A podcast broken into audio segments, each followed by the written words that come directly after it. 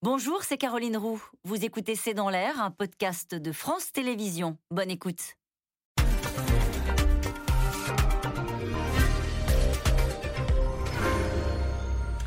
Bonsoir à toutes et à tous. Nous attendons vos questions SMS, Internet et réseaux sociaux pour alimenter notre discussion. C'est une nouvelle image qui ne va pas arranger la cote de Boris Johnson. Une photo d'une fête au 10 Downing Street alors que les Britanniques étaient en plein confinement.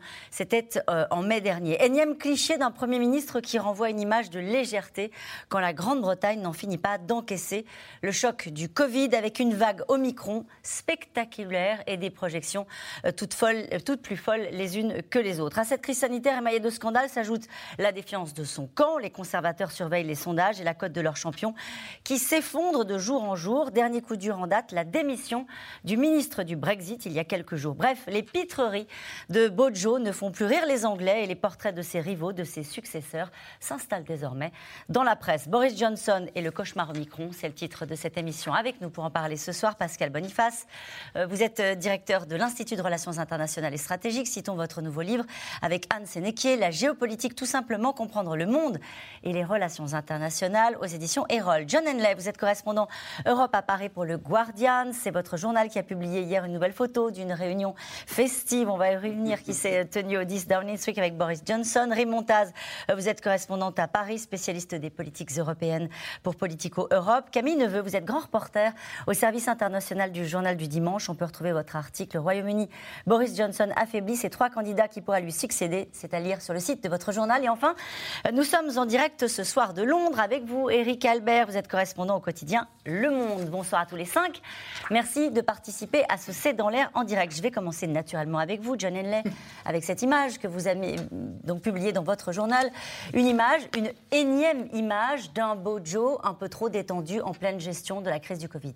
Oui, tout à fait. Bah, et ça a fait scandale parce que, comme vous le dites très bien, c'était la, la énième révélation on la voit là, cette euh, image. Hein. La énième révélation sur des, euh, sur des fêtes à 10 Downing Street. Euh, tout, ce qu'on avait vu jusqu'ici, c'était à Noël, Noël 2020. Là, c'était en mai 2020. là, c'était mai 2020. Ça montre donc une vingtaine de personnes, d'employés, on imagine, du gouvernement, de conseillers, dans le jardin de 10 Downing Street. Et ce qu'il faut savoir, c'est qu'à ce moment-là, les Anglais avaient le droit de rencontrer une personne qui ne faisait pas partie de leur foyer à l'extérieur, tout en gardant une distance de 2 mètres. Donc, ça a fait scandale. Eric mhm. Albert, comment cette image, cette énième image, je disais, hein, parce qu'il y en a eu d'autres et on va en parler ce soir, parce que c'est une accumulation de scandales sur cette façon, je le disais, peut-être un peu légère, euh, qu'a eu, Boris Johnson dans, la gestion de, cette crise, notamment dans sa, sa partie un peu vie privée et avec ses collaborateurs ce qui choque, si vous voulez, c'est pas une euh, image, c'est la succession de euh, d'un premier ministre qui donne l'impression d'avoir deux poids deux mesures. Une règle qu'il impose à tout le monde qu'il faut respecter, et puis une règle pour lui et ses proches conseillers qui est différente. Donc il y a eu sept, huit euh, différentes fêtes de Noël plus ou moins soutenues pendant décembre 2020. Il y a eu cette image révélée par le Guardian et toujours cette impression que Boris Johnson, lui, les règles, ça, ne l'intéresse pas. C'est pas pour lui. Euh, ça remonte à loin, puisque Boris Johnson, il y a un de ses profs euh, à l'école de Eton qui avait dit un jour à son père, euh, il donne vraiment l'impression qu'il pense réellement que les règles ne devraient pas s'appliquer à lui et que c'est tout à fait normal que ce soit comme ça.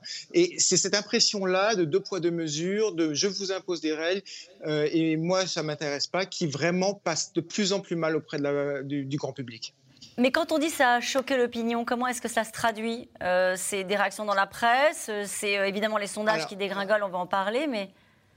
Pour la première fois, Boris Johnson a un vrai problème politique. Jusqu'à présent, c'est quelqu'un qui est toujours très chaotique, il y a toujours des hauts et des bas, c'est toujours bizarre.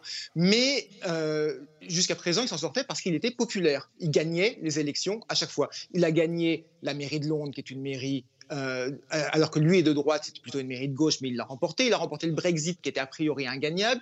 Il a remporté avec une immense majorité l'élection législative de décembre 2019. Et là, ça s'est arrêté. Il a perdu une élection législative partielle. Certes, c'était que une élection, c'était la semaine dernière, mais c'était dans une circonscription qui était conservatrice depuis 200 ans, donc a priori imperdable il y a sept ou huit sondages maintenant où les conservateurs sont derrière le Parti travailliste. Et donc, ça commence à vraiment s'inquiéter dans son propre camp en disant cet homme qui est inhabituel, qui est atypique, qui est excentrique, mais qui nous fait gagner, a-t-il finalement euh, été trop loin et va-t-il nous faire perdre maintenant? Et nous y reviendrons largement ce soir parce qu'effectivement, si nous parlons euh, désormais euh, si facilement dans la presse, en tout cas de ses successeurs, c'est que la question euh, de la suite peut être désormais posée. Juste pour revenir sur cet épisode de la photo et des scandales avec vous, Raymond qu'est-ce qu'il dit, Boris Johnson? Que dit son entourage pour se défendre? Est-ce qu'ils essayent de se défendre? Alors c'est très intéressant et je pense que c'est là où ils commencent à perdre en fait le, peuple britannique, c'est que leurs excuses sont d'une manière ou d'une autre pires que le crime pour lesquels on les gens sont, énervés contre eux. Dominique Raab, euh, il y a deux, trois jours, disait Mais voyons, ce n'était pas une fête parce qu'ils sont tous en costume. Donc évidemment que ce n'est pas, une, pas une fête, sauf qu'on les voit en train de manger du fromage et boire euh, du vin. Clairement, c'était une situation un peu plus festive euh, que juste une réunion euh, de travail en costume. Et c'est là où il a un vrai problème avec l'opinion publique aujourd'hui. C'est que les Britanniques, jusqu'à maintenant, ils acceptaient son côté un peu clown, un peu chaotique, parce qu'ils se disaient bon, ça va, il ne nous ment pas trop. Mais là, ça devient trop parce qu'il y a ce deux poids deux mesures et en plus, il leur ment les yeux dans les yeux. Camille Neveu, c'est intéressant ce que dit Rimonta, c'est-à-dire qu'ils commencent à détester ce qu'ils ont adoré chez Boris Johnson. Je disais tout à l'heure, c'est pitreries, c'est celui qui retombe toujours sur ses pattes, il n'est jamais coiffé, il n'est jamais là où on l'attend, il joue la provoque. Ils ont adoré ça, les Britanniques. Effectivement, c'est un peu un chat de cette vie, c'est-à-dire qu'il est à la fois décrit par les gens qui travaillent avec lui comme menteur. Euh, comme fantasque, comme ne respectant pas les règles, comme euh, n'allant pas dans le détail, dans le fond des dossiers. Il lance des mesures et puis après, c'est un petit peu au ministre de son gouvernement de se débrouiller et de les appliquer. Ça, c'est ce qui a séduit les gens. Aujourd'hui, c'est ce qui finit par lui poser problème. Et en même temps, j'ai envie de vous dire que Boris Johnson, il est dans la tourmente depuis un petit moment. L'année dernière, à peu près à la même époque, il essuyait déjà plus ou moins les mêmes critiques. Hein. Euh, il avait décrit sur la gestion de la crise du Covid. Sur la gestion de la crise du Covid, à la fois sur aussi le Brexit, sur les négociations qui étaient en cours pour le futur accord commercial, soit la relation entre le Royaume-Uni et l'UE.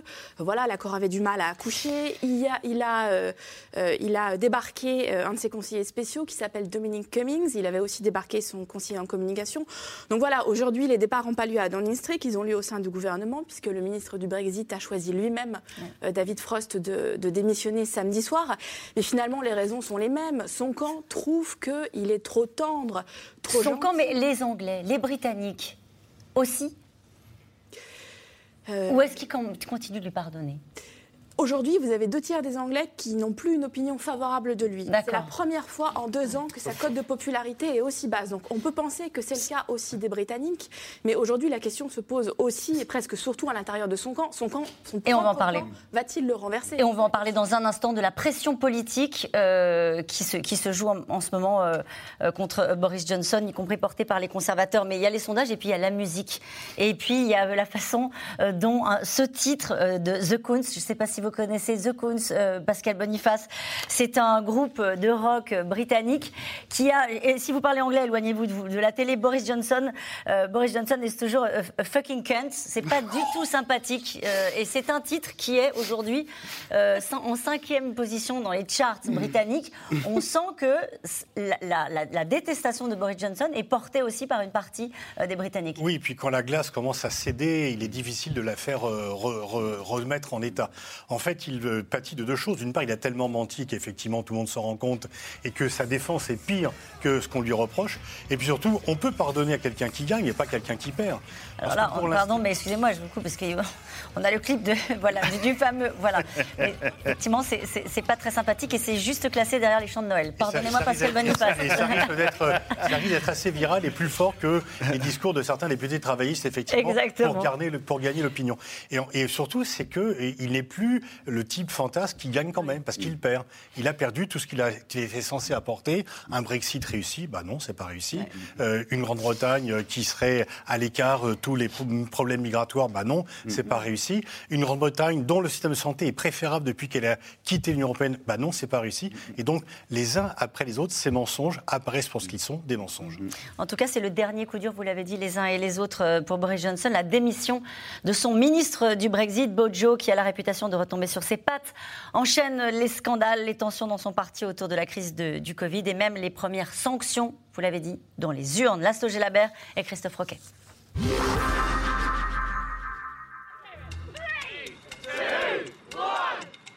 Sa victoire est une percée inattendue contre Boris Johnson. Helen Morgan, nouvelle députée fraîchement élue, a remporté la semaine dernière cette circonscription du centre de l'Angleterre. Avec 6000 voix d'avance, elle fait tomber un bastion des conservateurs depuis deux siècles. Ses premiers mots s'adressent directement à Bojo.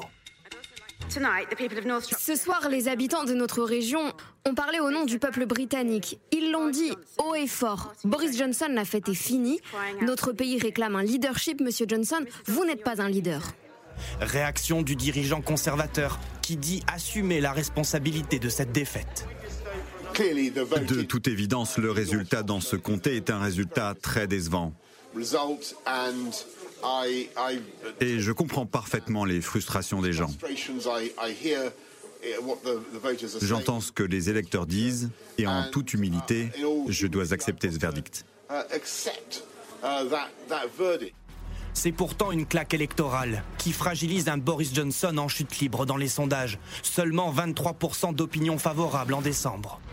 Sa fin d'année tourne au cauchemar avec un nouveau coup dur ce week-end à la une de tous les journaux britanniques. La démission de David Frost, souverainiste pur et dur, fidèle ministre du Brexit. Insatisfait de la direction politique du gouvernement, il adresse une lettre à son chef.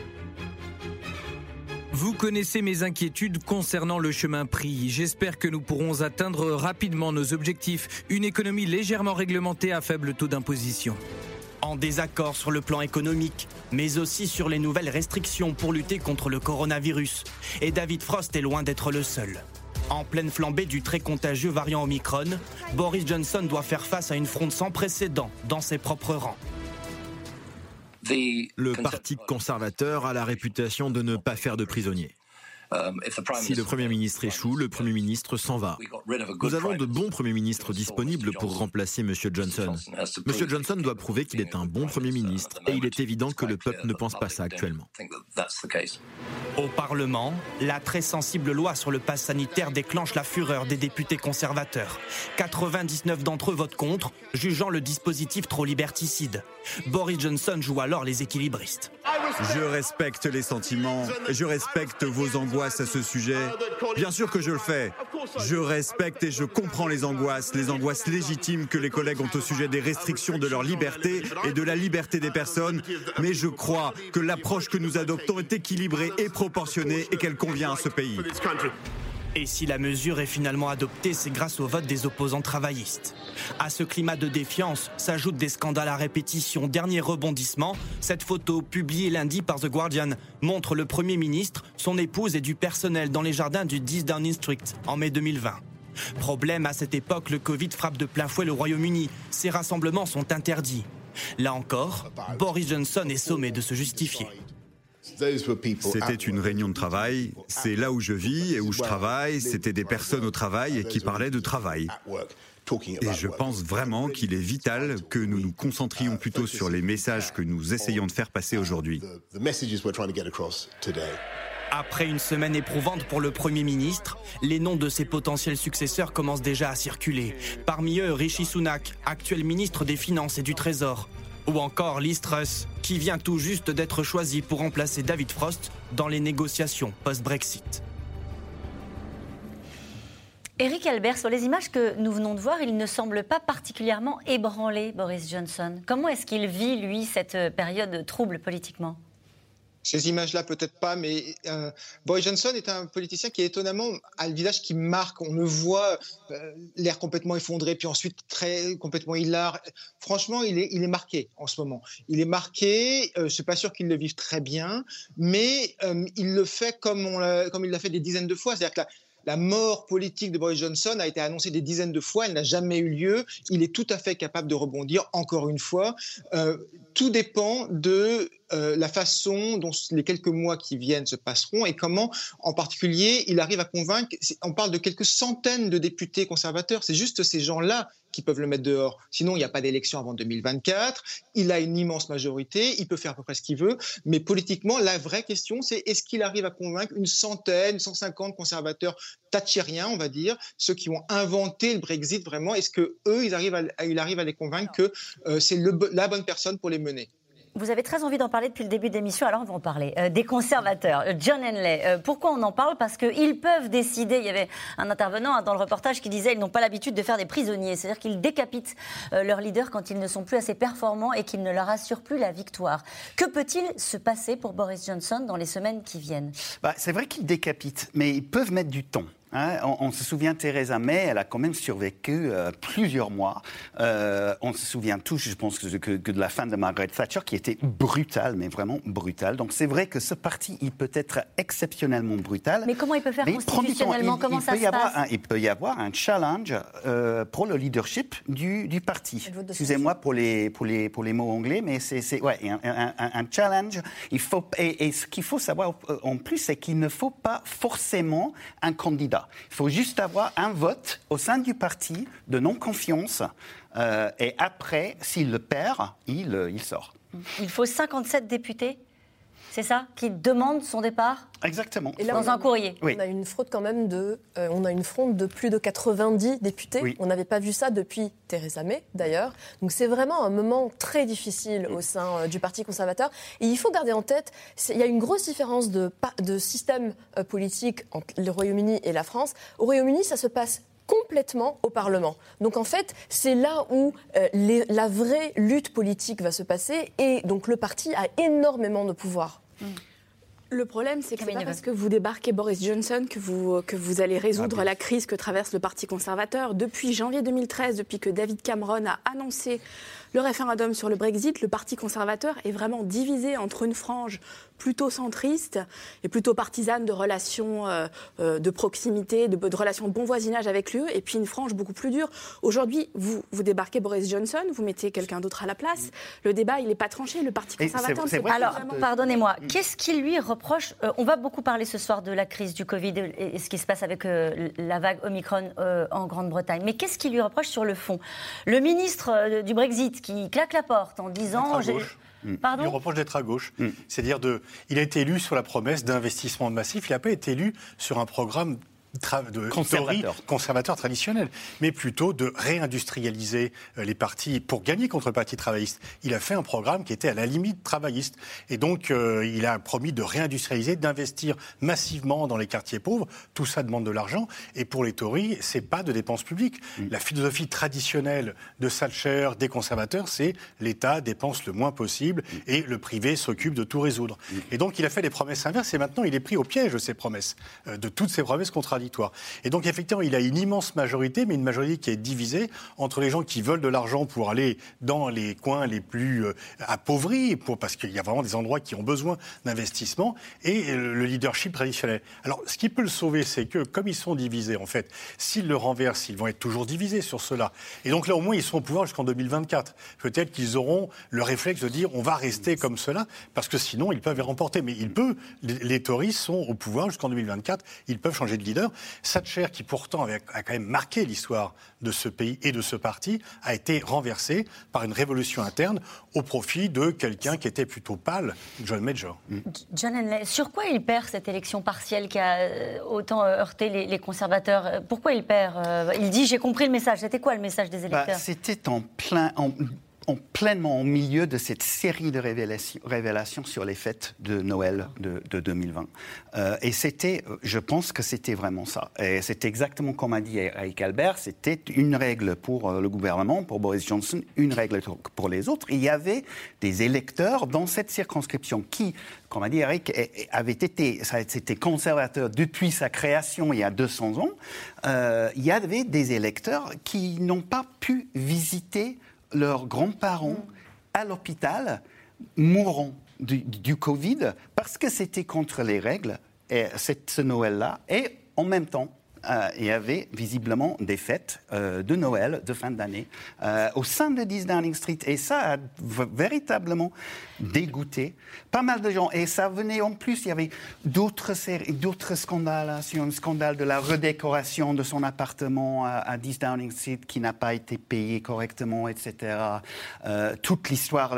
Mais ce qui est intéressant, c'est qu'on voit au sein du, parti, ce que je voulais juste voir sur, dire sur, sur, au sein du parti conservateur, du groupe parlementaire conservateur, il y a une sorte de chevauchement frappant entre les députés euh, de, l'aile dure, l'aile droite du parti, qui ont voté contre euh, les nouvelles mesures euh, contre le, coronavirus, donc cette grosse rébellion euh, de la semaine dernière, ce sont tous en fait des archives Pardonnez-moi, c'est important peut-être de s'arrêter sur cette grosse rébellion, comme vous dites, parce que au fond, il voulait serrer un peu la vis, ce qu'on peut attendre de lui face à une, vague de, contamination, mais ce que n'attend pas du tout son parti. Il a réussi à le faire, mais grâce au vote du parti de l'opposition, du Parti travailliste. Il y avait une presque une centaine de députés euh, conservateurs qui ont voté contre. Et ce qui est vraiment frappant, je, tiens à souligner, c'est tous, quasiment tous, des Brexiteurs purs et durs. Éric Albert, revenons sur cet épisode, parce que vu d'ici, ça peut paraître un peu euh, particulier comme mode de fonctionnement de la part des conservateurs, de dire nous, on veut, on, est pour les libertés, on veut plus de, restrictions supplémentaires dans la gestion de la crise du Covid. Et c'est pour ça aussi qu'il y a aussi un peu de tangage avec, euh, avec son propre camp. Il y, a un vrai. Euh, euh, c'est très compliqué pour Boris Johnson de joindre les deux bouts parce qu'il a un parti euh, qui sont les, Brexiteurs, vraiment, les, les Thatcheriens, qui sont pour la liberté libérale d'un point de vue économique, mais aussi pour la liberté d'un point de vue, effectivement, du Covid et de laisser le virus se répandre. et ils sont, ils sont pas très nombreux, ils sont peut-être 150, qui ne représentent pas grand monde dans la population, mais c'est eux qui ont accepté de mettre Boris Johnson au pouvoir. Ils l'ont toujours mis au pouvoir sans vraiment l'apprécier, en disant on te fait pas vraiment confiance, on t'aime pas vraiment, mais c'est toi qui nous fais gagner et c'est toi qui as fait gagner le Brexit, donc tu peux être Premier ministre. Le jour où ils ont l'impression que Boris Johnson ne tient plus euh, parole, ne fait pas le jeu et effectivement fait un programme centriste et euh, sur le Covid serre un peu la vis quand il y a trop de, de, virus qui se répandent, à ce moment-là, eux, ils sont plus derrière, ils sont plus derrière lui. Et c'est pour ça que c'est très dangereux pour Boris Johnson. D'un côté, il faut qu'il garde la population avec lui, et donc un programme un peu plus centriste. De l'autre côté, il faut qu'il garde les Thatcheriens euh, de son propre parti qui peuvent le faire sauter du jour au lendemain, comme on l'a expliqué tout à l'heure. Et, donc, c'est ce grand écart qu'il doit faire en permanence, et c'est ça qui est vraiment compliqué en ce moment. Ce qui pèse sur l'opinion, euh, Raymond Taz, à la veille de ces fêtes de Noël, est-ce que c'est aussi les pénuries, les conséquences du Brexit, et est-ce que euh, la façon dont est géré le Brexit a, pu occasionner justement le départ de, de, ce ministre, du monsieur Brexit, du gouvernement de Boris Johnson? C'est exactement ça le problème, en gros, de de, Boris Johnson, les raisons pour lesquelles euh, cette partie très importante du Parti travailliste est en rébellion contre lui ne sont pas les mêmes raisons euh, pour lesquelles il est bas dans les sondages aujourd'hui. Donc comment est-ce qu'il va rejoindre ces deux bouts C'est ça la vraie question. Donc oui, du côté euh, de la population, il y a plusieurs, il y a une accumulation de plusieurs raisons. Il y a clairement cette situation de d'Omicron où on se retrouve à nouveau avec face à une vague de Covid où on leur dit à nouveau parce qu'il ne faut pas oublier que l'année dernière Boris Johnson a dit, c'est Freedom Day, le jour de mm. la liberté. Vous n'allez plus jamais devoir porter un masque. Eh bien, aujourd'hui, on leur dit, il faut porter des masques, il faut refaire les gestes barrières, il faut plus voir autant de gens. Euh, sauf que quand on va euh, à Londres, où j'étais il y a trois semaines, on voit que les gens ne portent plus leur masque. Les gens ne font plus les gestes barrières. On va en parler dans un instant. Il y a un peu ce côté où les, Britanniques disent, mais tu nous as promis euh, le jour de la liberté. Eh bien, non, la liberté n'est pas là. Donc ça, c'est d'un côté. De l'autre, on a les pénuries avant Noël. Il y en a toujours. Brexit, bah, et ça s'est un peu arrangé, mais en fait la situation est toujours assez tendue euh, en Grande-Bretagne, où tu nous as aussi promis que si on fait le Brexit, on n'aura plus ces problèmes de, migration. Eh bien non, on se retrouve avec quand même un naufrage euh, à Calais. Tu nous as promis que Global Britain allait vraiment être là, mais en fait ça peine mm. euh, à arriver. Et donc évidemment, il se retrouve à d'un côté ne pas avoir délivré ce sur quoi il a été en fait adoubé dans les, dans les urnes, et de l'autre côté avoir une rébellion à gérer dans son parti. C'est très compliqué. Pascal Boniface En plus, ce qui est mignon, c'est qu'il avait dit que la Grande-Bretagne allait mieux réussir que les autres. Et on voit que l'Europe, globalement, quand même, s'en sort mieux que le Royaume-Uni. Alors, pas aux Pays-Bas, bien sûr, mais dans d'autres pays européens, les mesures sont moins dramatiques. Et en plus, du coup, les Anglais ne peuvent plus. Euh, ils ont fait le Brexit, mais maintenant, c'est plutôt l'Europe qui se ferme à eux, puisqu'ils ne peuvent plus venir euh, aller skier en France, etc. Il y a un côté quand même un peu humiliant. Ils ont effectivement des rayons qui sont vides. Euh, il manque de main-d'œuvre parce qu'on a dit qu'il y a trop de migrants, et maintenant, non, on doit passer des annonces pour recruter des camionneurs, des gens dans les restaurants, etc. Donc, quelque part, il y a quand même le sentiment qu'on a vendu quelque chose qui n'est pas vrai. Il y a un mensonge profond. Et plus, effectivement, de dire, on peut accepter les sacrifices, ils sont répartis pour tout le monde, mais si vous avez l'impression qu'il y a des gens qui se gobergent pendant que d'autres se serrent la ceinture, c'est proprement inadmissible. En période de souffrance, on est beaucoup plus sévère avec la gestion des gouvernements. On peut, une fois encore, on peut accepter les frasques des dirigeants si le pays se porte bien. Mais quand le pays se porte moins bien, là, euh, la tolérance, elle est zéro. Euh, Éric Albert, est-ce que certains essaient de se positionner Justement, alors soit des adversaires euh, politiques, on peut penser à Kerstammer, ou alors euh, des gens qui sont dans le camp de Boris Johnson et qui se verraient bien en successeur il y a bien sûr deux, euh, au moins deux personnes qui sont euh, régulières, dont les noms reviennent régulièrement. Rishi Sunak, le chancelier de l'échiquier, et Liz Truss, qui est la ministre des Affaires étrangères. Est-ce qu'ils ont la moindre chance de succéder à Boris Johnson? C'est vraiment des histoires internes du Parti, euh, du parti conservateur. généralement, les favoris, plusieurs mois, voire plusieurs années avant une élection interne, sont jamais ceux qui gagnent. Donc, donc pour l'instant, c'est un peu tôt. Mais oui, bien sûr, ça, bouge dans tous les sens. Je voulais juste revenir sur une chose Um, la, politique de Boris Johnson, euh, enfin Boris Johnson traverse un vrai trou d'air politique très sérieux pour la première fois. Mais ce n'est pas une crise Brexit. Euh, les gens qui soutiennent le Brexit n'ont pas changé d'opinion. Oui, euh, le commerce avec l'Union européenne a baissé d'environ 15%, mais en même temps il y a la pandémie, donc c'est compliqué de savoir qu'est-ce qui est la pandémie, qu'est-ce qui est le Brexit. donc s'il y a un problème général du grand public vis-à-vis et sur sa popularité, c'est d'abord son attitude, son deux poids, deux mesures. Son côté euh, Jean Fouty, c'est pas, c'est pas une, une, vision des Britanniques que le Brexit se passe mal. Je suis pas en train de dire que le Brexit se passe bien. L'autre moitié des Britanniques qui a toujours été contre le Brexit n'aimait pas le Brexit et pense que ça se passe pas bien. Mais c'est pas ça qui a changé dans l'opinion générale. Mais, Camille Neveu, c'est pas c'est pas n'importe qui, hein, David Frost. Hein. Quand je dis Monsieur Brexit, euh, euh, il n'est pas forcément connu des Français, mais il est connu des Européens parce que lui, il était sur une ligne très dure avec Bruxelles, et c'est aussi un échec. C'était le négociateur, en fait. C'est celui qui a mené les, négociations pour le divorce, et puis après, euh, Boris Johnson l'a fait rentrer dans son gouvernement en tant que ministre du Brexit. En fait, on ne sait pas vraiment ce que pense Boris Johnson. On ne sait pas vraiment quel est son logiciel politique. Il y a un an, il a présenté un plan vert, un plan pour une révolution industrielle verte qui pourrait être un plan euh, soutenu par la gauche, avec des objectifs très ambitieux, zéro émission euh, d'ici 2050, 250 000 emplois verts qualifiés d'ici 2030. Euh, sur le sujet des migrations aussi, il a été assez volatile, puisque quand il était maire de Londres et en juillet 2019, quand il concourait à la tête du Parti conservateur, donc avant d'être Premier ministre, il a, proposé quelque chose d'étonnant pour un conservateur. Il, il proposait de régulariser tous les sans-papiers au Royaume-Uni. À Londres, ça représente 500 000 personnes. Donc vous imaginez dans tout le pays. Alors en échange, effectivement, il voulait euh, fermer euh, la vanne des arrivées. Mais euh, voilà, qui est Boris Johnson? Que pense-t-il? Quel est son logiciel politique? Si quelqu'un me donne la réponse, ça m'intéresse. Ce qui est, frappant, c'est que je pense qu'il a, il, a vu. C'est pour ça qu'on l'accuse de, de, cynisme et, et d'hypocrisie, je pense, à un certain moment, parce que c'est clair qu'avant d'avoir vu dans le Brexit son grande opportunité Hein, de percer et de devenir Premier ministre. Il a, il a sauté sur le Brexit. Avant, il n'y avait rien qui ne le marquait comme ce genre de, de, de, de, de politique très conservateur, euh, très anti... Il était pro-européen? Pendant, pendant des années. Boris Johnson.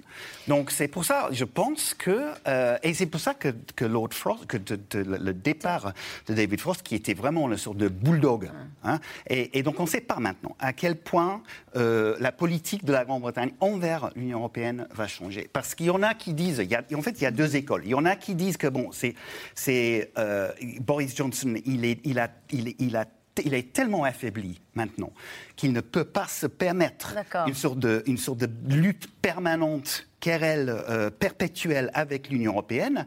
Mais euh, l'autre point de vue, c'est que justement, il est, il est tellement affaibli et il sait très précisément que son soutien le plus fort devient de l'aile très très eurosceptique du parti, donc il va justement foncer. Il a encore des supporters, il a encore des inconditionnels, il a encore des soutiens, Boris Johnson. Tant qu'il gagne. Tant qu'il gagne. Oui, Les, parlementaires aiment bien ceux qui les font gagner. Et ceux qui les emmènent à la défaite, ils sont moins appréciés en Angleterre comme ailleurs. Mm.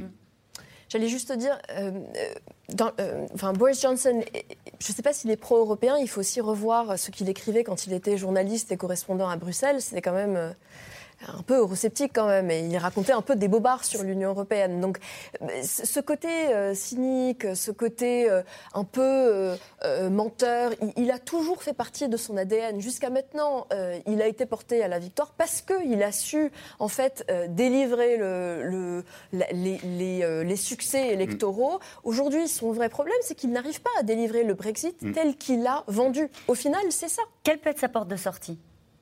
Bah, délivrer le Brexit comme il l'a vendu. C'est ça, c'est uniquement ça. Euh, Éric Albert, on dit qu'il retombe toujours sur ses pattes, on l'appelle Monsieur Téflon, et peut-être qu'il y arrivera encore cette fois-ci.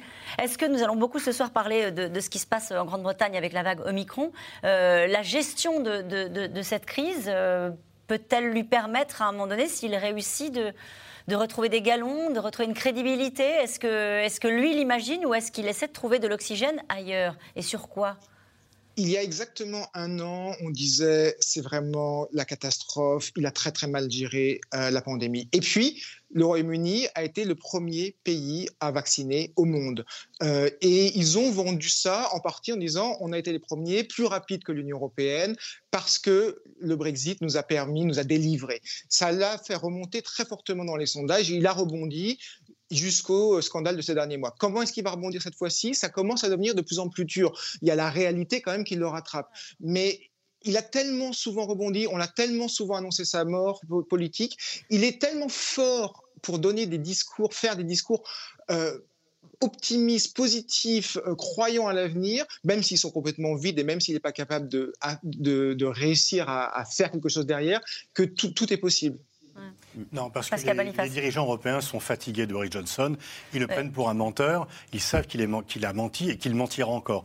Donc, quels que soient les engagements qu'il va pouvoir prendre, Johnson a pensé qu'il allait diviser les 27. Il a échoué à diviser les 27. Il pensait que comme il était plus malin que les autres, etc., et que les 27 ne sont pas unis, que c'est bien connu qu'ils ne sont pas unis. Mais là, surprise, sur le Brexit, les 27 ont été unis parce qu'ils ne voulaient pas qu'on porte atteinte au marché unique. Et donc, je crois qu'il n'y a aujourd'hui aucun dirigeant des 27 qui n'a confiance dans Boris Johnson. Le prennent tous pour un menteur non fiable. Et donc, si demain il revient en jouant du violon, etc., ils vont pas le croire. Mm. Donc, il aura du mal à délivrer le Brexit qu'il a promis parce qu'il n'a a plus de partenaires à Bruxelles. En tout cas, l'Europe a les yeux tournés euh, maintenant vers euh, la Grande-Bretagne avec une question. La vague Omicron spectaculaire va-t-elle déboucher sur une flambée de cas graves dans les hôpitaux? Les projections du nombre de contaminations, je le disais tout à l'heure, sont folles. 2 millions de cas par jour à la fin du mois. En face, et face à cela, euh, Boris Johnson a bien du mal à tenir le gouvernail. Walid Berissoul et Nicolas. Dès les tout premiers cas, en février 2020, Boris Johnson refuse de changer les habitudes des Anglais. Au nom, disait-il à l'époque, du droit inaliénable des Britanniques à se rendre au pub. D'abord partisan d'un certain laisser-faire pour atteindre l'immunité collective, le Premier ministre a mis du temps à se résoudre aux restrictions sanitaires et à donner l'exemple en matière de distanciation sociale.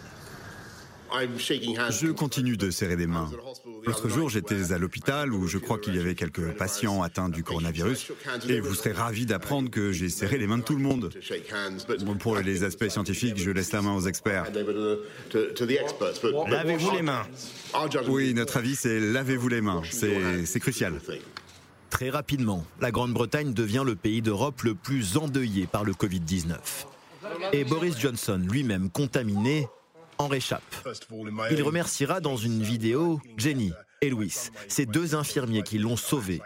Il change de ton face au virus.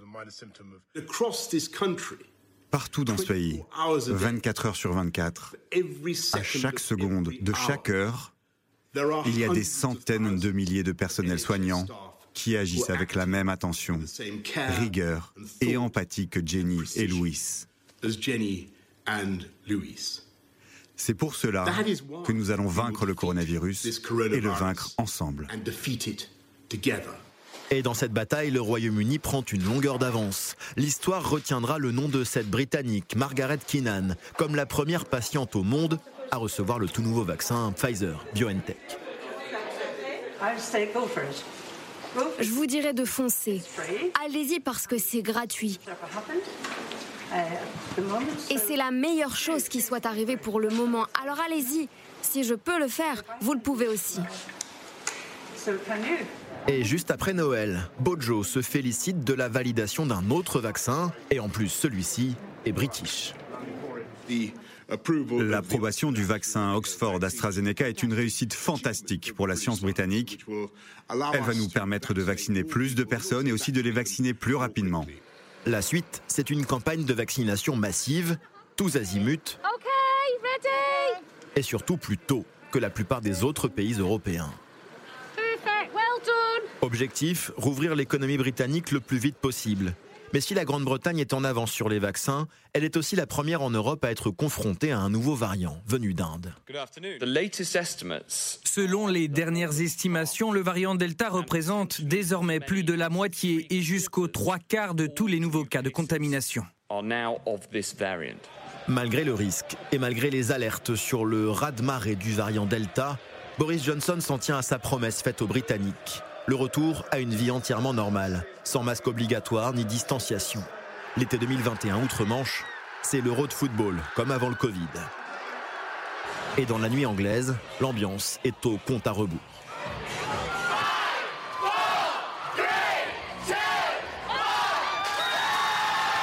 Car le Premier ministre a baptisé ce jour le jour de liberté.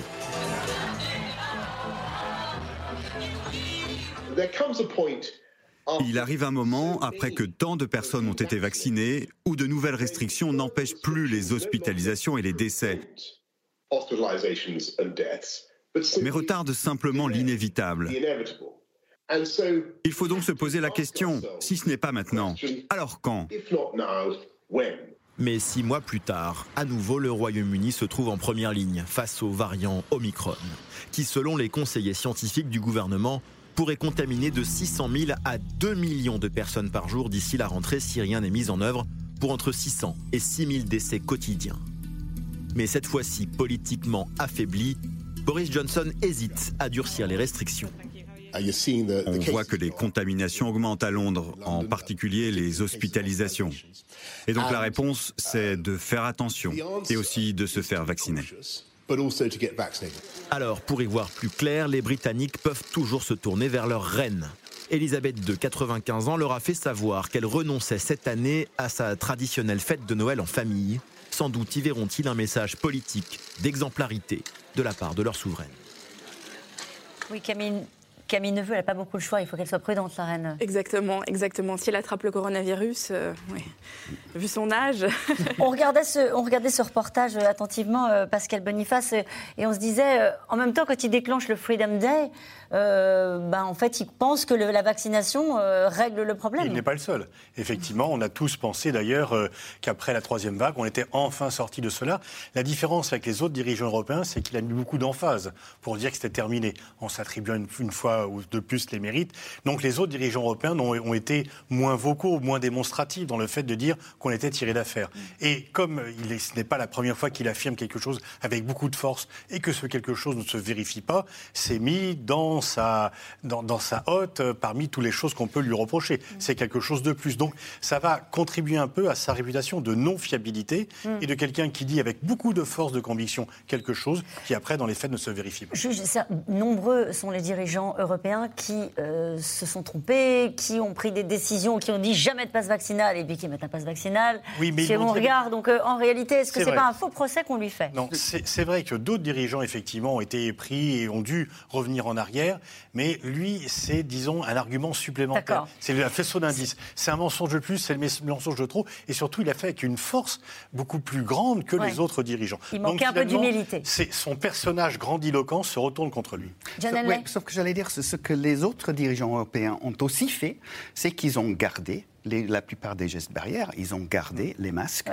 Euh, ils ont exigé en France, en Italie, etc. Ils ont gardé, ils, ont, ils ont mis en place un pass sanitaire pour encourager la vaccination.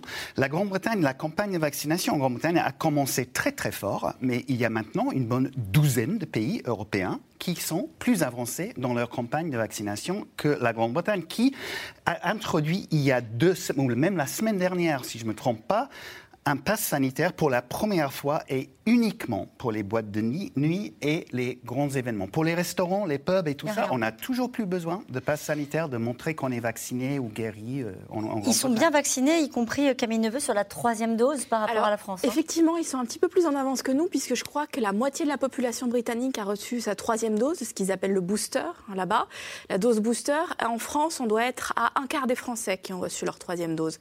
En revanche, sur la deuxième dose, les Britanniques sont à 70% et les Français sont euh, un petit peu plus au-dessus. Ah, Donc, euh, en fait, ce qui est intéressant, c'est que la stratégie qu'a choisie Boris Johnson euh, pour sortir à, la fin de cette troisième vague est totalement différente de la stratégie française. C'était vivre avec le virus. depuis le mois de septembre jusqu'à ce, que le, jusqu'à ce que le variant Omicron apparaisse, le, finalement, la Grande-Bretagne était sur une courbe assez haute de contamination, à peu près 30 000 cas par jour, sans mort. C'était pas du tout le cas de la France. voilà, tout miser sur la vaccination et pas sur les gestes barrières. Éric Albert, comment sont reçues ces projections qu'on a vues dans ce reportage?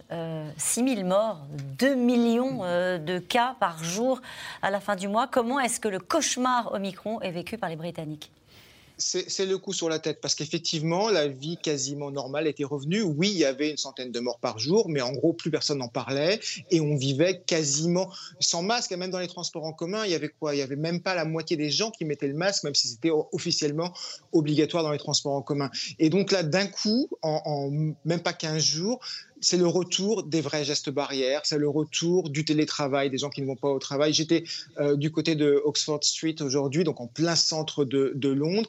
On est à trois jours ou quatre jours de Noël, ça, ça aurait dû être archibondé, ce n'était pas le cas. Euh, les gens ont commencé à annuler leurs fêtes, ont commencé, la moitié des théâtres de, de Londres sont fermés, généralement, pas, parce qu'ils ont l'obligation de fermer, mais parce qu'il y a des gens qui sont malades, et, par exemple des, des acteurs, et qui ne peuvent plus jouer, et donc il faut annuler. Donc c'est euh, l'impression qu'une fois de plus, Noël est annulé. Alors, pas tout à fait, il n'y a pas encore eu de restrictions officielles, mais que ça revient et probablement des restrictions qui vont être annoncées juste après Noël. Et comment est-ce que cela se passe dans les hôpitaux? Parce que ici même, quand nous faisons des, émissions sur la vague Omicron en France, euh, les spécialistes nous disent on regarde très attentivement ce qui se passe en Grande-Bretagne, parce que si euh, il y a une décorrélation du nombre de cas et euh, de ce qui se passe dans les hôpitaux, ça veut dire qu'au fond, ne serait pas si grave. Donc que se passe-t-il maintenant dans les hôpitaux britanniques? C'est la vraie bonne question. Et en fait, pour l'instant, on n'a pas de vrai envolée du nombre de cas dans les hôpitaux. Donc, il y a une envolée. On a 90 000 cas positifs par jour euh, de gens malades. Donc, ça a doublé quasiment en, 15 jours. C'est pas du tout le cas encore dans les hôpitaux. Mais est-ce que c'est un effet à retardement et ça va arriver? On commence à voir à Londres, qui est vraiment l'épicentre au Micron, euh, commence à voir quelques signes d'augmentation dans les hôpitaux. C'est pour l'instant trop tôt pour être vraiment certain. Et c'est vrai que les gens, la moitié de la population a, sa troisième dose, les gens sont relativement vaccinés, ils font, comme je viens de l'expliquer, euh, de nouveau un peu attention. Et donc, est-ce que ça va suffire à éviter euh, un engorgement des hôpitaux? C'est encore possible, mais, mais c'est vraiment, euh, vraiment dangereux actuellement on est à la limite. Une dernière question pour vous, Eric Albert. Ça veut dire qu'ils n'attendent pas particulièrement de mesures de restriction de la part de Boris Johnson dans les jours qui viennent. Ils ne les craignent pas. Ils, le craignent si euh, Boris Johnson a eu un long conseil des ministres hier dans lequel il a décidé de ne rien décider, mais ce que beaucoup attendent, c'est qu'il va y avoir des restrictions prises après Noël ou juste après le Nouvel An, mais l'idée étant que politiquement, c'est pas possible d'installer ça juste avant Noël, juste avant les fêtes de famille. John Henley, un conseil des ministres pour décider de ne rien décider, pourquoi? Parce que c'était politiquement trop dangereux. Euh, parce que, comme on a vu avec la grande rébellion de la semaine dernière, euh, son propre parti euh, ne le soutiendrait pas. Avec plus de restrictions. Et Boris Johnson, son pire cauchemar, je pense, ayant perdu cette élection partielle très récemment, ont vu le, la rébellion de son, de son propre parti au, sein de la Chambre des, des, communes, ce serait de revivre un Noël enfermé, confiné, comme, confiné partout sauf à 10 Downing Street, comme, comme l'année dernière. Euh, cette question, dans quel état est le service de santé publique britannique NHS Peut-il faire face à la déferlante Omicron avec la politique qui est suivie? Euh, les députés, alors les, députés euh, britanniques ont été prévenus qu'ils ils auraient peut-être besoin de se réunir mardi prochain, mardi 28 décembre, pour voter un nouveau train de mesures. Il y a plusieurs scénarios qui sont sur la table, notamment pour euh, effectivement essayer de sauver les hôpitaux, puisqu'aujourd'hui les scientifiques craignent vraiment que cette vague Omicron soit pire que la précédente. Et il y a plusieurs voilà trains de mesures qui, sont prévus. Alors après, est-ce que Boris Johnson aura le courage de les faire voter ou pas? Il peut aussi demander une espèce d'union sacrée. Hein. voilà, dire mettons de, de côté nos querelles et votons ce train de mesures. Euh, voilà, il est question de, restrictions euh, de contact, de fermeture euh, des bars et des pubs, des restaurants, ah et effectivement d'un confinement si vraiment la situation est hors de contrôle. Et là, pour le coup, ce serait très impopulaire. La très impopulaire, des, pubs et, des restaurants. Raymond sur l'état du, service hospitalier britannique, est-ce qu'il y a des alertes, comme il y a en France, hein, de grands scientifiques qui de temps en temps disent le service hospitalier ne tiendra pas, etc. et comment gère-t-il cette parole des scientifiques? Euh. Oui, les systèmes euh, de, santé sont comparables entre le Royaume-Uni euh, et la France et clairement ils ont peur de l'engorgement des hôpitaux. Alors la grosse question là qu'ils sont en train d'essayer de, de, vérifier, c'est est-ce que les gens qui ont eu, parce que la majorité des Britanniques en fait ont reçu deux doses hmm. d'AstraZeneca et maintenant ils ont des rappels de plusieurs autres vaccins, est-ce que cette combinaison de vaccins va être aussi efficace contre ce variant Omicron que, par exemple, euh, la euh, combinaison euh, qu'on a, par exemple, en France, qui est la majorité des gens sont plutôt vaccinés à deux doses de Pfizer ou de Moderna, qui est une autre technologie de vaccin, avec un rappel soit Moderna, soit Pfizer. C'est ça vraiment la grosse question maintenant. pour le moment, c'est pas, pas clair, donc on attend de voir est-ce que euh, les gens vont avoir des, euh, euh, des, des, formes plus graves ou pas au Royaume-Uni qu'ici? En tout cas, euh, l'Écosse vient juste d'annoncer qu'elle annulait euh, ses festivités euh, du Nouvel An. Nicolas Sturgeon prend les devants et, prend des mesures de restriction. Je pense que ça va être un peu général en Europe. C'est pas seulement, on le voit, regardez à Paris, c'est annulé, etc. Je pense que le, deal, c'est quand même, on, préserve Noël et on serre un peu la ceinture pour le Nouvel An, parce qu'il y a beaucoup plus de chances d'être contaminé quand on s'embrasse à minuit dans la rue que quand, quand on... s'embrasse et qu'on s'est fait des cadeaux, on se contamine aussi, hein, vous savez, parce qu'elle veut passe. Euh, l'ambiance est quand même euh, moins euh, comment éméchée à la maison que dans les rues des différentes capitales européennes à minuit. Il y a moins de brassage de population. en tout cas, Eric Albert, il y a des craintes aussi sans doute du côté des Britanniques sur ce qui peut se passer au Nouvel An? Bien sûr, mais les, festivités de Londres ont été annulées aussi. C'est le maire de Londres qui l'a décidé. Euh, c'est vraiment même cause, même conséquence. Euh, effectivement, juste après Noël, probablement des restrictions qui, vont arriver. Pour l'instant, encore une fois, les hôpitaux tiennent et c'est quand même l'essentiel. La vraie question étant jusqu'à quand? Hmm. Et son grand allié américain ne se porte pas beaucoup mieux. Joe Biden prend la parole ce soir alors que les États-Unis redoutent, elles aussi, euh, la vague Omicron. Le chef de la Maison-Blanche, lui aussi, a la peine sur la gestion du Covid et dans une impasse politique avec son plan de relance bloqué par le Sénat. Paul-Rémy Barjavel avec Benoît Thébault.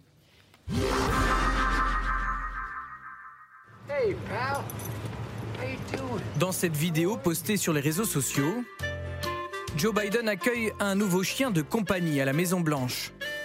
La communication du président américain en décalage complet avec les difficultés qu'il traverse à la tête des États-Unis. Dans tout le pays, les mêmes files d'attente, ici à Miami ou Brooklyn. Les Américains se ruent sur les tests avec la désagréable sensation de revivre la même situation qu'il y a un an. C'est effrayant et c'est aussi très inquiétant car nous espérions que ça allait s'améliorer et en fait nous sommes de nouveau au début ou peut-être même pire. Voir ces files d'attente, c'est un peu comme si nous étions revenus à la case départ. Face au déferlement du variant Omicron, pas de restrictions, promet l'administration Biden, qui mise sur la distribution gratuite de tests et la mobilisation du personnel médical militaire pour soutenir les hôpitaux submergés. Joe Biden doit prendre la parole ce soir. Il devrait lancer un appel aux non-vaccinés. Il leur a déjà prédit le pire la semaine dernière. Nous nous attendons à un hiver de maladies graves et de morts pour les non-vaccinés et pour leurs familles. Les hôpitaux seront bientôt débordés. Les États-Unis sont le pays le plus endeuillé au monde, avec plus de 800 000 morts dus au Covid-19. Et le variant Omicron inquiète les autorités sanitaires, car il s'impose à une vitesse folle. Il est même déjà largement majoritaire. Omicron représente plus de 73% des nouvelles infections du pays la semaine dernière, contre seulement 12,5% des contaminations la semaine précédente. Si vous êtes vacciné, allez faire votre rappel et soyez prudent dans tout ce que vous faites. Quand vous voyagez, quand vous êtes dans votre environnement familial, quand il y a du monde, portez un masque. Ça va être dur, on ne peut pas y échapper. Avec Omicron, on va passer des semaines et des mois très difficiles. Impuissant sur le plan sanitaire, Joe Biden se trouve aussi dans une impasse politique. Son plan de relance de 1750 milliards de dollars, qui doit financer des réformes sociales et environnementales, est au point mort à cause de cet homme. Joe Manchin, un sénateur du Parti démocrate, le camp de Joe Biden. J'ai toujours dit la même chose. Si je ne peux pas rentrer chez moi expliquer ce plan à mes électeurs, alors je ne peux pas voter pour. Je ne peux pas voter dans l'État ce texte. J'ai fait tout ce qui était humainement possible, mais je ne peux pas aller jusque-là. Le Sénat compte 50 républicains et 50 démocrates. La défection de Joe Manchin pousse donc à une révision du texte. Un coup dur pour l'administration Biden. Si nous n'agissons pas pour faire aboutir cette législation et les éléments qu'elle contient, non seulement les coûts et les prix vont augmenter pour les Américains, mais nous verrons une croissance économique qui n'est pas là où nous voulons qu'elle soit. Nous avons tous vu les projections de Goldman Sachs. Le président n'est pas étranger au défi législatif qui nous attend et nous allons travailler d'arrache-pied pour parvenir à un accord. Après le retrait controversé d'Afghanistan, la crise sanitaire, l'inflation, le président américain de 79 ans finit l'année contrarié. Joe Biden vient d'ailleurs de passer son 30e week-end dans sa maison de Wilmington, dans le Delaware. Depuis son investiture en janvier, il a déjà pris 89 jours de congé. C'est 14 de plus que son prédécesseur Donald Trump à la même époque. Et Pascal Boniface, là encore, la gestion de la vague Omicron est une difficulté pour, euh, pour Joe Biden. Oui, parce qu'il n'est pas responsable de tout. Il n'est pas responsable du très mauvais état du système sanitaire américain. Et disons que les hôpitaux au euh, Royaume-Uni, en France tiennent. Euh, le nombre de personnes qui n'ont pas de couverture sociale et le nombre d'hôpitaux qui ne, sont pas en bon état aux États-Unis est beaucoup plus fort. Et donc, effectivement, c'est un problème. il y a aussi beaucoup moins de vaccinations. Parce que les adversaires de Biden ne veulent pas, les républicains ne veulent pas se faire vacciner. On a vu que dans les comtés républicains, le taux de mortalité dû au Covid est huit fois plus important que dans les comtés démocrates. Et donc, lui, il n'est pas pour rien dans le comportement des républicains. Donc, quelque part, il paye une euh, facture qui n'est pas la sienne. Et quant au sénateur euh, qui vient de lui juste donner un coup de couteau dans le dos, euh, tout simplement, lui est dépendant du lobby du charbon en Caroline du Nord, dans l'État dans lequel il est élu. Et donc, le sort des États-Unis et le sort de Biden n'est pas du tout son problème par rapport à ceux qui le financent qui le finance. Et c'est aussi le problème du système politique américain qui montre euh, ses limites, où effectivement un sénateur qui doit sa réélection à des groupes d'intérêt privés peut mettre en cause euh, un programme dont quand même la plupart des gens raisonnables disaient qu'il allait faire un bien fou aux États-Unis. Et ça, c'est le système américain. Ce qui était auparavant vertueux, les freins et contrepoids, devient un système de blocage permanent et général. Survient Boris Johnson avec vous, Camille Neveu. Est-ce qu'il peut se euh, prévaloir d'avoir au moins réussi son Global Britain, c'est-à-dire de s'être rapproché, on pense à l'accord au pacte AUKUS. Euh, est-ce qu'il en a tiré un bénéfice en politique intérieure? Est-ce que ce qu'il fait sur la scène internationale euh, le sert ou pas? Ou est-ce que ça ne compte pas pour les Britanniques? Si, je pense que ça compte un peu. Après, quand on regarde ce qui s'est passé sur AUKUS, euh, la France était très en colère contre l'Australie contre les États-Unis et finalement pas tellement contre le Royaume-Uni. Le Royaume-Uni a été mis un petit peu sous le tapis. Alors vous me direz, c'est de bonne guerre, mais finalement euh, euh, paraissait comme finalement euh, un pays plus si important aujourd'hui du fait de sa sortie de l'Union européenne. Oui, mais ça c'était une erreur d'appréciation si c'était vraiment le cas pour les Français, parce qu'en réalité, AUKUS, c'est les Britanniques qui l'ont amené aux Américains. Donc en fait, c'était une façon pour la France de un peu remettre à sa place Boris Johnson et de faire en sorte que Global Britain ne devienne pas un truc. Aujourd'hui, clairement, Global Britain est un peu en, difficulté. Éric Albert, ça c'était une des promesses quand même du Brexit, de dire ne vous inquiétez pas, on perd les Européens, mais on retrouve les Américains. Et ça, c'est un échec. Ça, c'est vraiment un ah. échec. Donald Trump, euh, pardon, Boris Johnson a tenté de se rapprocher de Donald Trump, ça n'a pas marché. Il voulait un accord de libre échange, il ne l'a pas eu. Avec Joe Biden, c'est pas mieux non plus. Il y a effectivement AUKUS, mais AUKUS aurait pu avoir lieu avec ou sans Brexit. Euh, ce sont des sous-marins nucléaires signés avec l'Australie. Euh, ça n'a rien à voir avec l'Union européenne, a priori. Euh, et cette idée qu'il va y avoir plein d'accords de libre-échange qui seront signés avec le reste du monde. Il y en a eu un pour l'instant avec l'Australie, un avec la Nouvelle-Zélande et encore seulement sur le principe. Il n'y a pas grand-chose. L'Australie, la Nouvelle-Zélande, c'est loin. En termes commerciaux, c'est pas grand-chose. Global Britain, c'est surtout le Royaume-Uni isolé pour l'instant. Oui, effectivement, c'est là où les promesses en l'air commencent à, se, à montrer qu'elles étaient fausses. Parce que qui pouvait croire que le Royaume-Uni isolé allait avoir des meilleures conditions commerciales que dans l'ensemble des 28 y compris les. Pourquoi les États-Unis feraient des cadeaux au Royaume-Uni? Ils n'ont aucun, euh, aucune raison de faire des cadeaux. Et pourquoi la Chine ferait des cadeaux au Royaume-Uni après ce qui se passait à Hong Kong, après le défi que Boris Johnson leur a posé? Et pourquoi les pays du reste du monde feraient un cadeau spécial aux Britanniques? Donc les Britanniques ont eu le sentiment qu'ils allaient retrouver. Il y a beaucoup de pays qui sont nostalgiques de leur grandeur. On le voit aussi en France. Hein. Et donc euh, les Britanniques ont eu le sentiment qu'ils allaient retrouver Rule Britannia, etc. Et que Boris Johnson allait leur amener tout ça. Et puis en fait, on voit la dure réalité c'est qu'effectivement, comme l'a dit Eric Albert, c'est pas Global Britain, c'est euh, Britain alone, isolé. On l'a eu cette fierté euh, britannique au moment, notamment, on en parlait tout à l'heure du vaccin, au moment de AstraZeneca.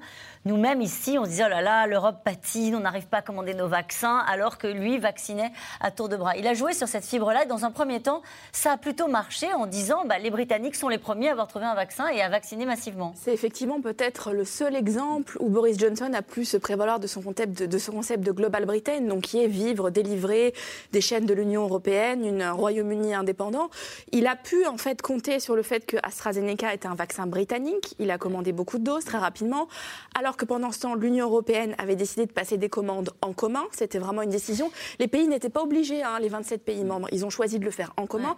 Et effectivement, ça a pris un petit peu plus de temps. Et Boris Johnson nous a nargué pendant quelques mois. il a pris beaucoup de plaisir à nous narguer.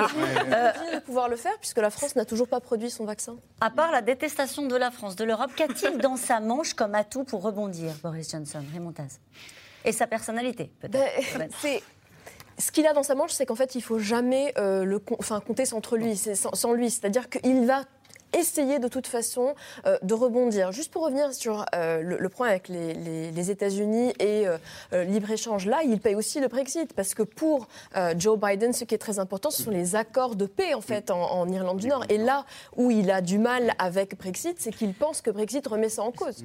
Éric Albert, les atouts dans la manche de Boris Johnson, avant de passer aux questions des téléspectateurs, il en a quelques-uns encore il en a un gigantesque politique, c'est qu'il a une majorité de 83 députés et que retourner ça, ça va être très compliqué. Et donc il va faire valoir ça auprès de son propre camp pendant encore très longtemps et ça peut lui suffire à faire gagner encore un mandat. Il est quand même Premier ministre depuis maintenant presque trois ans, euh, deux ans et demi, et ça peut encore durer assez longtemps. Donc politiquement, il est quand même très bien assis malgré le trou d'air actuel.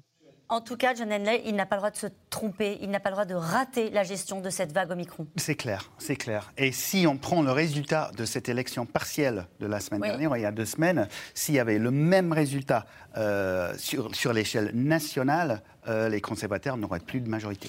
Et nous revenons maintenant à vos questions.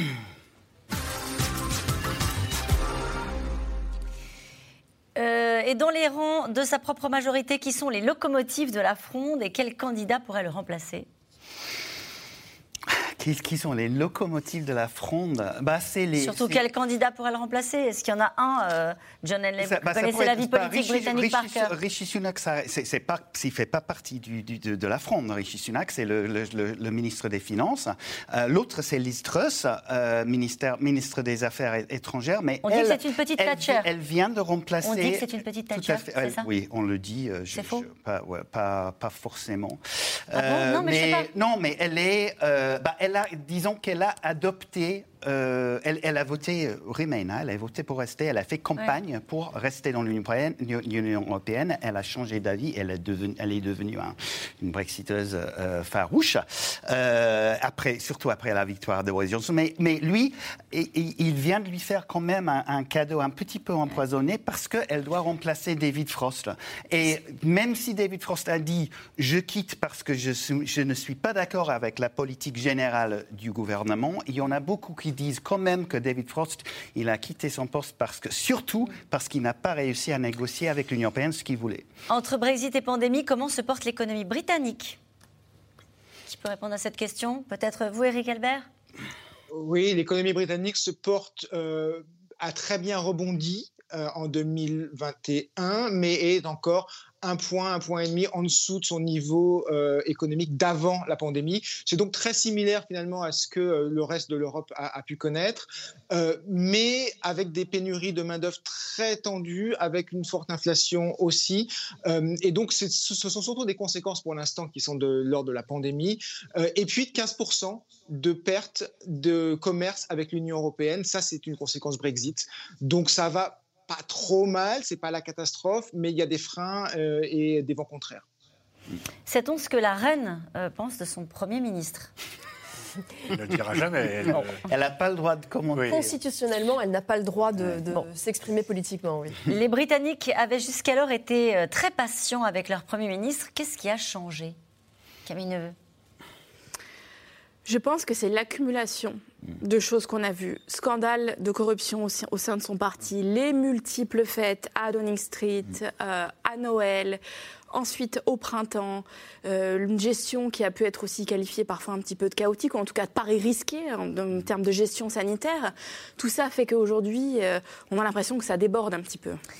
quelles conséquences pourrait avoir un changement de Premier ministre sur le cours de l'épidémie en Grande-Bretagne Eric Albert? Sur le cours de l'épidémie, je suis pas sûr que ça change grand-chose. Euh, pour être honnête, euh, regardez, c'est quasiment les mêmes euh, courbes épidémiques partout à travers l'Europe, à quelques semaines près. Est-ce qu'un Premier ministre plus prudent fermerait plus le pays? Sans doute un petit peu, mais sur le nombre de morts, sur les hôpitaux, sur le nombre de lits, ça ne changera pas directement les choses. Mais est-ce que les travaillistes, par exemple, recommandent une politique de restriction? Ou est-ce qu'il y a une espèce de consensus britannique sur la manière de gérer cette crise? Les Britanniques recommandent, les, pardon, les travaillistes veulent un peu plus de restrictions, mais ont été très prudents tout le long de la crise et généralement ont relativement soutenu Boris Johnson dans, cette affaire euh, parce qu'effectivement, il n'y avait pas une envie folle de plus de restrictions. Euh, une mise hors jeu de Bojo est-elle souhaitable pour apaiser les tensions entre nos deux pays? Ah oui, ça, forcément. Je veux dire, quand, on élimine celui qui a incarné personnellement l'hostilité à la France, qui a quand même fait des déclarations incendiaires à la fois sur l'Union européenne. Ça avait commencé un peu avant, quand même, Boris Johnson, l'hostilité à la France. Non, mais moi, j'ai des responsables. Oui, mais enfin, disons qu'il a quand même, il l'a fait à sa manière, donc avec beaucoup plus de vitalité que Theresa May euh, auparavant ou que David Cameron. Donc effectivement, il est venu mettre de l'huile sur le feu. Donc un changement de Premier ministre pourrait donner un nouveau départ dans les relations à condition que les Britanniques le veulent. Mais du côté des Européens, ça serait, les Européens souhaiteraient avoir un autre Premier ministre pour dire peut-être qu'on aura quelqu'un de plus sérieux, de plus fiable que Boris Johnson, parce que sa cote pour les Européens, elle est vraiment au plus bas. Ce qui est très frappant, c'est que quand on parle aux, politiques euh, en France, ils le disent très clairement, tant que Boris Johnson est ici, on ne voit pas comment on peut rétablir la confiance avec ce pays. C'est quand même très dramatique comme chose à dire. Il y a quelque chose qui s'est cassé il y a quelque chose qui s'est cassé. Euh, il y a euh, le, fait que, par exemple, ils se permettent euh, de parler de ce qu'ils disent avec le président Macron, qu'ils rompt cette confiance. Qui, même le président Macron a dit, on a l'impression qu'il nous fait des coups à chaque fois qu'on essaye de rétablir une, relation. Eh bien, il nous fait un coup après. Donc, il y a un vrai problème de confiance. C'est vrai aussi. Je pense que, que même si Boris Johnson, évidemment, c'est lui qui est le, on va dire l'agresseur, mais c'est très difficile d'envisager une amélioration dans les, dans les relations bilatérales tant que que Emmanuel Macron, autant que les deux hommes sont en place, autant que Boris Johnson est à 10 Downing Street et Emmanuel Macron à l'Élysée. Pourquoi? Parce que comme Rim vient de dire euh, et, Pascal vient de dire, le Boris Johnson il, incarne, il incarne le Brexit. et lui, pour lui, c'est essentiel de montrer non seulement que le Brexit était une bonne idée, mais que ça marche même si ça ne marche pas du tout. Emmanuel Macron, le contraire, c'est vrai aussi. Et lui, il a, il a été élu sur une plateforme de pro-européanisme. Et lui, il a, il a tout intérêt à montrer que le Brexit était une très mauvaise idée et que ça ne marche pas. Donc, tant que ces deux hommes sont, sont là, c'est difficile de voir comment ça. Une question de Gérard en Seine-Maritime. Nos pêcheurs ont-ils tous obtenu leur licence? Non, il en manque encore. Il en manque pas beaucoup. Il en manque une vingtaine sur 1000 qui ont été délivrés. Euh, mais c'est vraiment les 20 licences de la discorde. C'est-à-dire que ni Paris, ni Londres, ni Bruxelles ne veulent céder sur ce sujet.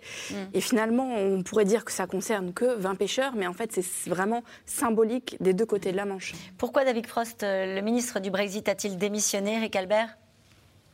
Il a démissionné officiellement parce qu'il était contre euh, la politique euh, pandémie.